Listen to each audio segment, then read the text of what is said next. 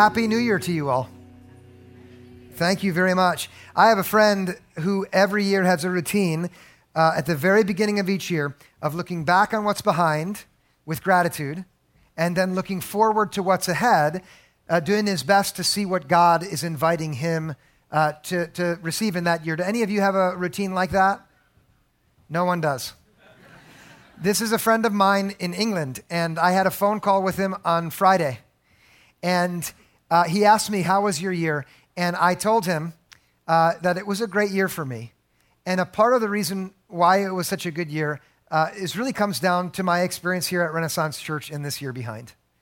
Uh, this is a community of folks that I feel very thankful to be a part of. And uh, because I've seen through the way that God has been using you and building you up, I've seen the presence of God in this year behind in many ways. And so it's been a great year. Uh, our church has said goodbye to wonderful staff members, people who served faithfully here, and that has also come with welcoming new people. Jared Ott has been here in this year behind, and that has made a, a great difference for me, uh, Jared. Uh, we, we saw uh, a wonderful uh, director of children's ministry uh, leave, Kristen, and she's still around in the church, which is a great gift when folks uh, stop working in a role. Often they, they aren't around, but she's around, and that's a great gift. And then we've welcomed in Michelle Andrews, who's been a great pastor of children's ministry already. Um, and, and beside that, and beside our staff, we've also seen our elder team really shift and, and change. Uh, folks who had served for years stepped back and they're still around. And then we've invited new people on. Uh, this year, especially uh, exciting, is to welcome our first woman to serve in the role of an elder, Amy. And, and I want to say this the, the changes that our church is moving through are, are, are difficult. When people leave and when new things happen, those are challenging. And the way that folks have responded to these changes has shown Christ in a magnificent way to me. And so that's the second reason why I say I'm so thankful to be a part of this church. And then thirdly, it's the opportunity I've had to get to know a lot of you outside of Sunday. Not all of you, but a lot of you I've spent time with uh, in your homes, in the coffee shops. Uh, just getting to know you has made my life really rich. And so 2019 was a great year. Now, in addition to looking at what's behind, my friend always looks ahead. He's actually a friend who was here. Some of you maybe remember the pastor who had that wonderful British accent who preached last year, Chris Russell. Some of you remember him. He has this morbid practice of behaving as if every year will be his last, and then he writes a letter as if it's like his farewell letter. I don't do that okay? But I did think about 2020 and thought, what does God want for us as a church? And uh, my mind went to the passage in Ephesians, in Ephesians 3, where Paul prays for the folks in Ephesus. I want you to know that my prayer for us as a church and my hope for this year in 2020 for us as a church really follows what Paul prays for there. Okay, and there are three things that he names. The first is that the folks in the church would be strengthened in their inner being by the presence of God's Spirit. How many of you would like to be stronger on the inside because God is there with you? I can see many of you acknowledging that. So that's the first thing. That was Paul's goal. That's my goal for us. That's the first. The second he prayed was that folks would be rooted and grounded in love, first of all, in the love of Christ. That's my second hope for us in this year ahead. If someone says, Do you want Renaissance to grow? My answer is yes. I want everyone here to grow as people whose roots go further down into love. That sounds good too, don't you think? All of us need that. And then the third thing he prayed for was that their understanding would expand of one thing in particular, and that was how deep and high and wide and broad the love of Christ is. And that's also my prayer for us that we would grow to understand Christ's love for the whole world more than ever, and that would change the way we are as a church. So I want to set that out at the start because this is the first Sunday in this year. And so there it is uh, gratitude for the year behind and hope for God's guidance in what's ahead. Now, I want to uh, tell you what I'm going to preach about this morning. And it has to do with this, uh, this tub of water here before me. Uh, this morning, it's my great joy to begin this year with a message about baptism. And it's my joy first because Jesus instructed his followers that they were to teach others everything that he commanded and to help them know how to follow the path that he laid out. And then also that they should baptize people in the name of the Father and the Son and the Holy Spirit. And this morning, uh, in obedience to that command of Jesus, we will be baptizing someone here at this service and then again at the next service. And so I'm very thankful that we can begin our year in that way. And what I want to offer prior to that baptism is some basic teaching about baptism. And really, I have three hopes for this teaching. First is that for those of us who have already been baptized, that learning more about baptism will be like spiritual exercise. Okay, good for our spirits as we learn more deeply to embrace the gift that happened when we were baptized. And I can see at least three of you that were baptized recently in this room. And so, for you especially, I want you to listen, to be reminded of the grace that's yours in baptism. And then many others of us here have been baptized at other times and in other places. And this teaching, oh, there's a fourth. this teaching is meant to remind us of the gift of grace that comes in our baptism. That's the first. Secondly, I know that some of you here have not been baptized. And my hope is that those of you who have not been baptized would learn from this time so that you could make a well informed decision about whether God is inviting you to be baptized in this year ahead. And my hope is that you would be. I'm not going to hide that. I think everyone should be baptized, so I'm hopeful for that. That's the second hope.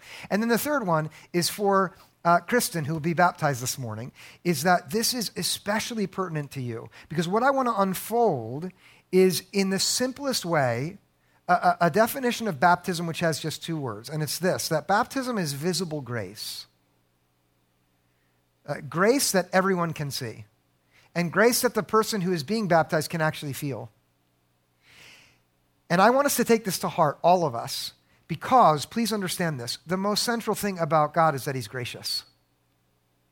And baptism, in a very uh, visible and tangible way, pictures for everyone whose eyes are open, especially their spiritual eyes are open, the grace that we stand on that comes to us because God is good and He loves us. A baptism is an outward sign that's visible which signifies an inward and invisible grace which God Himself takes responsibility for. When we come and in faith say, I want to choose baptism, I want to really highlight three facets of that grace this morning. Uh, each one depicted very visibly in baptism, and also each one described in Scripture. And these three will help us learn. Again, help those of us who've been baptized remember and be strengthened. Help those of us who have not been baptized know what it would mean to decide.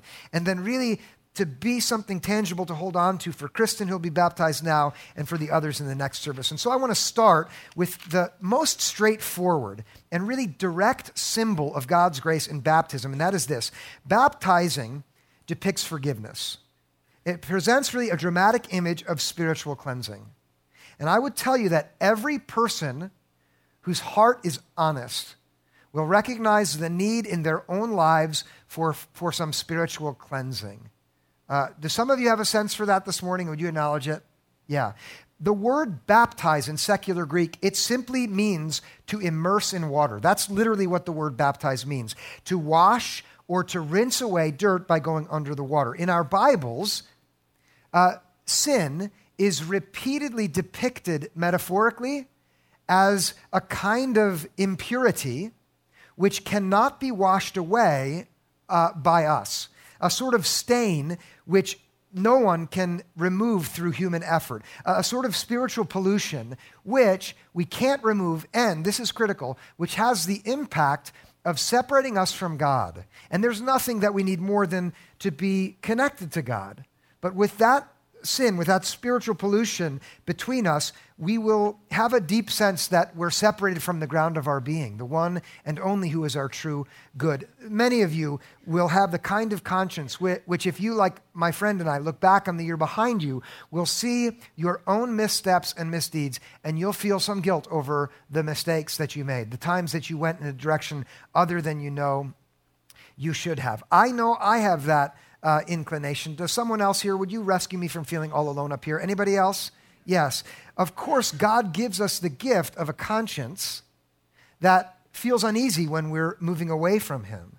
And what baptism depicts is that God has provided for us the way to be completely pure again, so that His holiness uh, no longer has to be something that uh, repels, but rather draws us near to Him because in baptism, he cleanses us. It was, first of all, the impurity of God's own people, the people of Israel, that evoked from the prophets the promise that God would cleanse his people if only they would come back to him.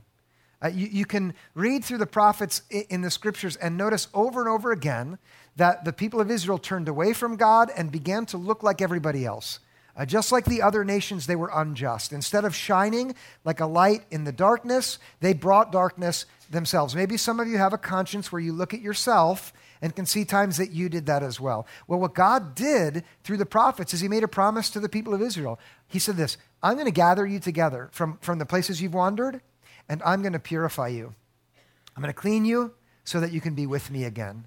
And that promise is made visible in baptism. I want you to see uh, one place where this comes very clear. In the book of Ezekiel, in chapter 36, verse 25, God puts the promise like this I will sprinkle clean water upon you, and you shall be clean from all your uncleanness, and from all your idols I will cleanse you.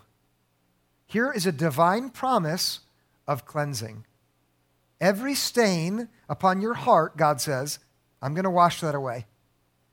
All that has made you unclear, God says this, I'll do away with that.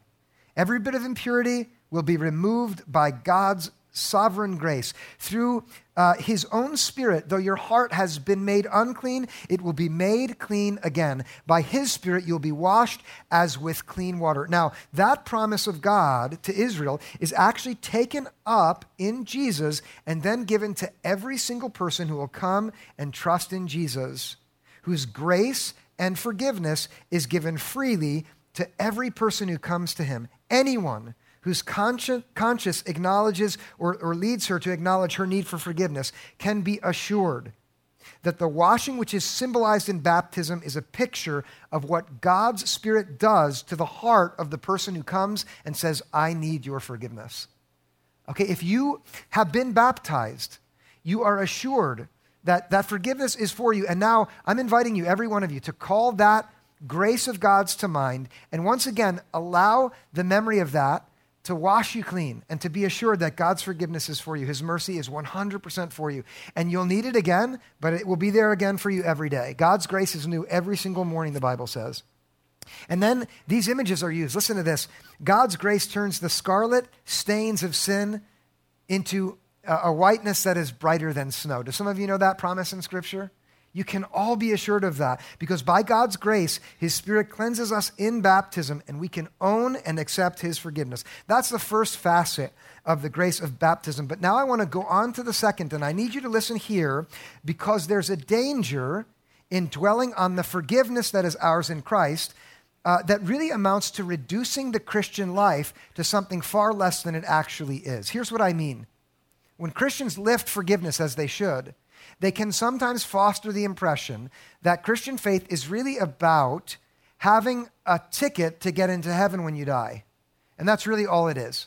If you can be forgiven, then doesn't matter what happens from that moment forward. Then when you die, you get to be with God forever. It's a reduction that misses the truth that the invitation to trust Jesus is actually an invitation to a brand new life that starts right now and, and starts again every time you trust Him.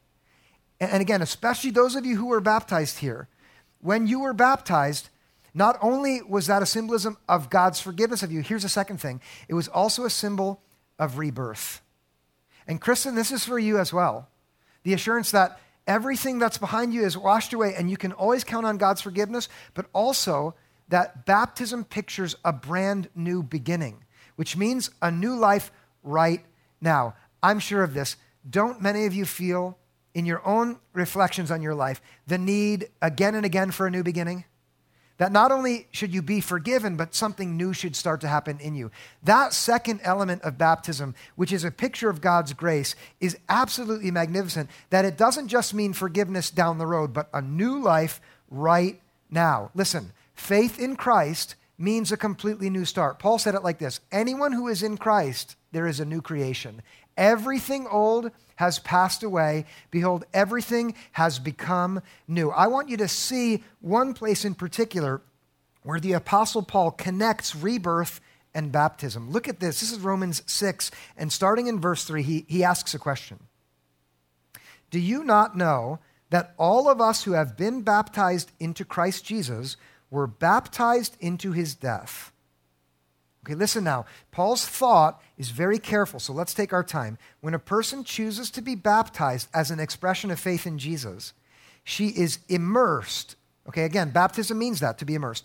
She is immersed into Jesus' death. Now, I want, I want us to think on this for a minute. It means that her old self is put in Christ in such a way that it is actually crucified and buried with Christ through her decision to completely trust Jesus and put herself into his hands. That means that in Jesus' death, her old self is also dead and buried. And for everyone who's been baptized, you should understand that in God's eyes, in that moment, your old self was actually put to death in Christ. Paul goes on to explain it in, in, in verse 4. He says this Therefore, that is, since we've been baptized, we have been buried with him by baptism into his death. Now, here, this burial, here is where the act of baptism, as we're going to see it in, a, in just a few minutes, becomes especially symbolic in this second way of a rebirth. Whoever is put under the water in baptism is symbolically and spiritually buried. And that's going to happen in just a bit. Beneath that surface, and in that moment, the person being baptized is invited to accept that her old self, with its waywardness and sinfulness, is also buried and put in the grave where it's meant to stay, just as Jesus Christ was buried after he was crucified. And, and that, that rich symbolism is meant to be the thing that you also receive. Those of you who have been baptized and have been baptized into Christ are meant to receive that truth for you as well. God's grace is to put that old you to death. And if you resurrected that old you a few times in 2019, to let God put it to death again. But then, listen now, Jesus did not stay in the grave. This is one of the central confessions of the Christian community that he arose and conquered death, being reborn to a new life. Jesus' triumph over the enemy of death is also symbolized in baptism, promising us a share in that same kind of rebirth. Look at how Paul finishes his thought in verse 4. He says, So that just as Christ was raised from the dead by the glory of the Father, so we too might walk in newness of life. As the person who is baptized comes up from the water, uh, he's invited to see in that act of emerging from beneath the surface a symbol of his own new rebirth into new life. Just as Christ rose again from the dead and had a new kind of life, we also are invited in the moment that we emerge from our own baptisms to receive this symbol of a brand new and completely new beginning. The freedom to put one's old self to death where it belongs and the gift of grace to walk in new life from now on. I bet I'm right when I suspect that many of us would love to have a brand new beginning in this year ahead. Yes? And anyone who knows the grace of God's deliverance can also look back on that deliverance and realize it wasn't just like I was forgiven, it was like I got a brand new start, a brand new me. Anyone else in here have that memory in their past? Yeah, when I uh, have shared in the past, and you've heard me maybe talk about uh, the time more than 20 years ago when I went through a really difficult passage in life. Uh, it was a time where it was so hard for me, I began to imagine that it would be easier if life was altogether finished than if I had to go on. And some of you have lived through times like that. Uh, maybe some of you will find yourselves facing that kind of temptation in the year ahead. Uh, what I did in that time is I relied on God's grace, and He sustained me through it. Thank goodness. And I shared with one friend of mine about how hard it became. His name was Adam. And I just opened up with him and told him, Adam, in this year behind, it's been so bad that I've begun to believe that death would actually be better. Uh, years after that evening where I shared it with him, as God had delivered me from that, I was celebrating my 30th birthday, and he wrote me a letter. And in it, he said, Christian, who would have guessed that God would actually grant your wish to have your old life end? Now you are a new man, and I can see that with clarity. That's what God does uh, for anyone who comes, puts their trust in Him. And when you go in the water, you're free to leave that old you down there and then have a new you come up. And that's a second grace of baptism. It's a rebirth. Now, there's a third that I want to talk about this morning. And it really is the one that follows from the first two uh, logically. And by that I mean there's a reason why God forgives us, and there's a reason why God gives us a rebirth. And, and those two steps of God's grace to take away all of our guilt and to give us a new life in this moment. The reason for those two is for this thirst, third grace of baptism, which is mission. The person who's baptized is saying in this new life, now I'm ready to be on mission with God and God's people. Uh, Paul talked about the death of Christ and Christ's resurrection in just these terms. In 2 Corinthians, he said, Jesus died and was raised again so that those who live would no longer live for themselves, but would live for him who died and was raised for them. And everyone who's baptized, listen now, also is challenged to receive the grace of God in the form of God's commissioning. God's mission, the, the mission of building his kingdom, is not for the people who are professional religious folks. Not at all. It's not my job to do that and your job just to receive. Rather, we're all meant to think of ourselves as the very people that God's inviting to take his mission on, and maybe I'm a coach for you to help you do that well. But baptism signifies your decision, and that's why we do it, by the way, in front of the community to say, I'm in this mission, and, and I want to sign up and I want to do what God is calling me to do. Now, in the scripture, we also see this uh, third uh, grace of baptism, especially in the first story, really, that's told of baptism in the New Testament. Do some of you know the story of John the Baptist, who went out into the wilderness and invited people not to stay in the temple, but rather to go out to the Jordan River and there to receive a baptism? Do some of you know that story? And he called it a baptism of forgiveness. And then there was a word, a theological word, repentance. Okay, and that word repentance just means in, in sort of a literal sense, it means a revolution or a, a, reorientation of direction. And that was John's way of saying, when you're forgiven and you're born again, now it's time to get on a new path, to start wor- wor- working at walking with a new purpose in life. Uh, and that's what every person of faith is invited to, to have a new purpose in the way they walk through life. And baptism is, is the beginning of that uh, in a public way for everyone there. Now, when John said this to all the people there at the Jordan, they asked him, What should we do? I think it was their way of saying, How are we meant to walk in repentance? How are we meant to walk in a new way? And by the way, this answer that he gives is for you, especially Kristen, but for everyone here this morning. And his answer is recorded in Luke uh, chapter 3, verse 8. He says very simply this uh, Bear fruits worthy of repentance. That's a very concise way of saying the mission of being on this new path is to look at yourself as if you are a tree that is meant to bear good fruit, fruit that is worthy of this new direction that you're, you're walking in obedience to God.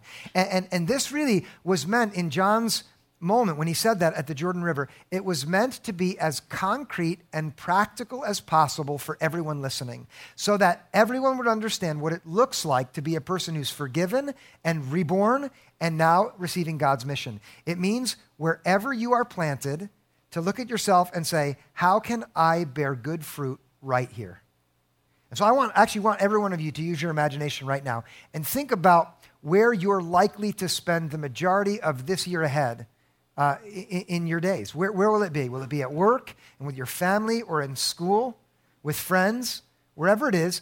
Imagine there is where God has planted you. And then John's answer for what your mission is, is to bear fruit right there with your children or with your coworkers, uh, with, with whoever you happen to interact with. Now, John didn't just leave it up to the imagination of the people when he said this. He actually gave them three very vivid examples of what it would look like to bear fruit that is worthy of repentance. Here, listen to this. The first thing he said to that crowd of people was Whoever has two coats, give one to a person who only has one coat. I, think about this. You could reduce that to one word share. And that's how you receive God's mission when you share. Um, little children can share, right? You can teach the, the young people in your life to share. And when you do that, you're teaching them to have a hand in God's mission. Uh, we adults are challenged by this to look at our possessions not as treasures to be hoarded by ourselves, but rather as opportunities to be on mission in the way God means us to. If you've been baptized, one of the ways you re- receive and then reflect that grace is by sharing. The second thing that John said to the gathered uh, group there was this He said, If any of you uh, are professional tax collectors, and there were a number of them in that group, And they happened to be people whose jobs made them quite unpopular. He told them, if that's you, don't use your job as a means of exploiting others for personal gain. Even if you're able to get away with it legally, don't do that. Uh, in other words, he was saying to them, be honest at work. Do some of you work in environments where a lot of people are dishonest and get away with it? Yes or no? Don't say too loudly if you're near one of your coworkers. But it happens, right? And that'll be a temptation for all of us to bend the rules where we work. And if you're not in work yet, in school, it's like this too, right? You can be tempted to bend the rules. Here, fruit worthy of repentance is don't do that. Be honest. Be an honest person. And again, that's very doable, isn't it? To choose each day to be honest. Share, be honest. Here's the third one. He said, If any of you are soldiers, don't use the physical strength that you have to intimidate other people into doing things that benefits you at their expense. Now you might think, well, I'm not a soldier, so that one doesn't count for me. No, no. He meant by saying that, use the power which you have to help others and not only yourself. And every one of you has some power. We have power over our siblings. Uh, if we're little and super obnoxious, we have parent, power over our parents. Isn't that true? um, we have power over our kids and over our friends and our spouses and, and the people that we work with. And so, this third invitation is very simple it is don't use your power in a way that pushes people down to build yourself up, but use your power to help others be lifted. All three of those are, are, are indications of what the third grace of baptism actually looks like in life uh, the, the, the grace of accepting a mission. Now, I, I want us to look at all three here uh, together at once. And, and, and I want to tell the truth now, in light of all three of these, to everyone here who's been baptized already. And I want you to receive this truth. First, you are forgiven. Forgiveness is yours because God's grace is for you. Because God's grace and love is more powerful than sin. And God uh, will not leave us in our waywardness, but anyone who's come uh, to Him and, and baptism depicts coming to Him, uh, can be certain of God's forgiveness. And so, if that's you, then I want to challenge you in this way. Do not carry your regrets from the year behind you into the year ahead. And then, secondly, I want to say this to you. Any one of you who has been baptized should receive and trust that in that moment you were born anew through the waters of baptism. Just as surely as the grave could not hold Jesus, the water from which you emerge in baptism uh, either very directly or just symbolically if, if you were sprinkled.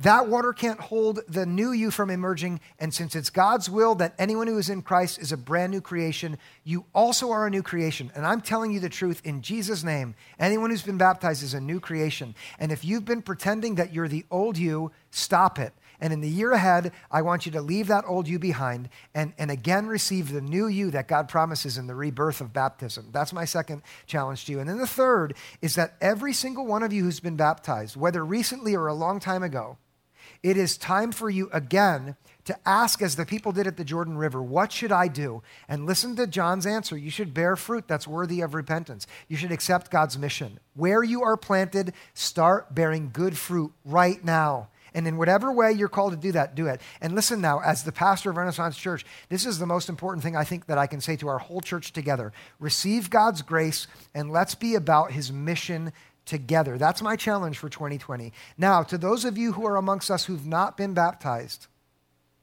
to you I would say, I hope that in this year, your, your heart will be open to God's grace, inviting you to receive this symbolic act of His spiritual forgiveness and rebirth and an invitation to his mission.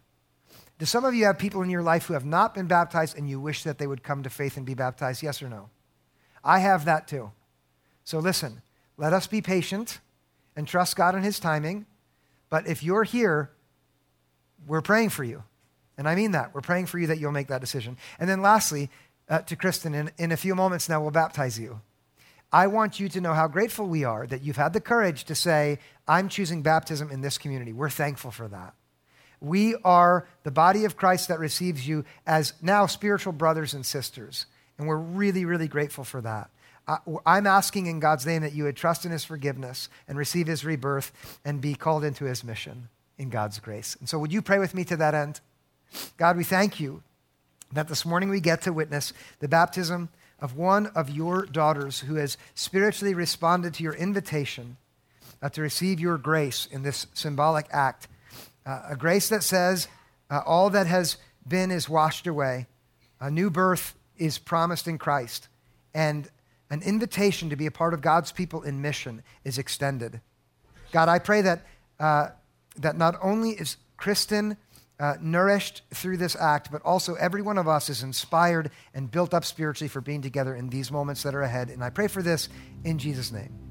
Amen.